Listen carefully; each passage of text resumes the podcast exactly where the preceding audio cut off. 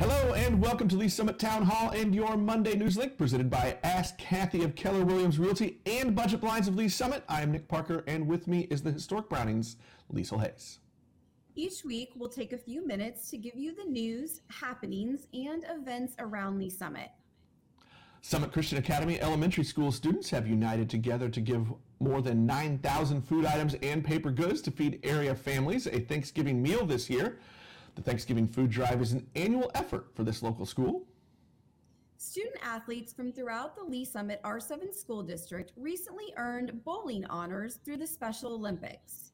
Check out our website for pictures and names of the award winning student athletes. Lee Summit Cares will present positive parenting practices for tweens and teens. It's a course developed for parents of adolescents and will run from 7 to 8:15 p.m. Tuesdays, December 7th through December 21st. The instructor-led classes are offered in an engaging virtual environment and are taught by Carrie Gray, who is a licensed marriage and family therapist and a longtime facilitator for Summit Cares. You can check out linktoleesummit.com for more details. Make your plans now for a special chance to meet Santa Claus. Link to Lee Summit has once again partnered with our friends at Budget Blinds of Lee Summit to host Santa himself for our annual Story Time with Santa event. Santa will read stories and be available for pictures from 6:30 to 8:30 on Friday, December 3rd at Budget Blinds in downtown Lee Summit.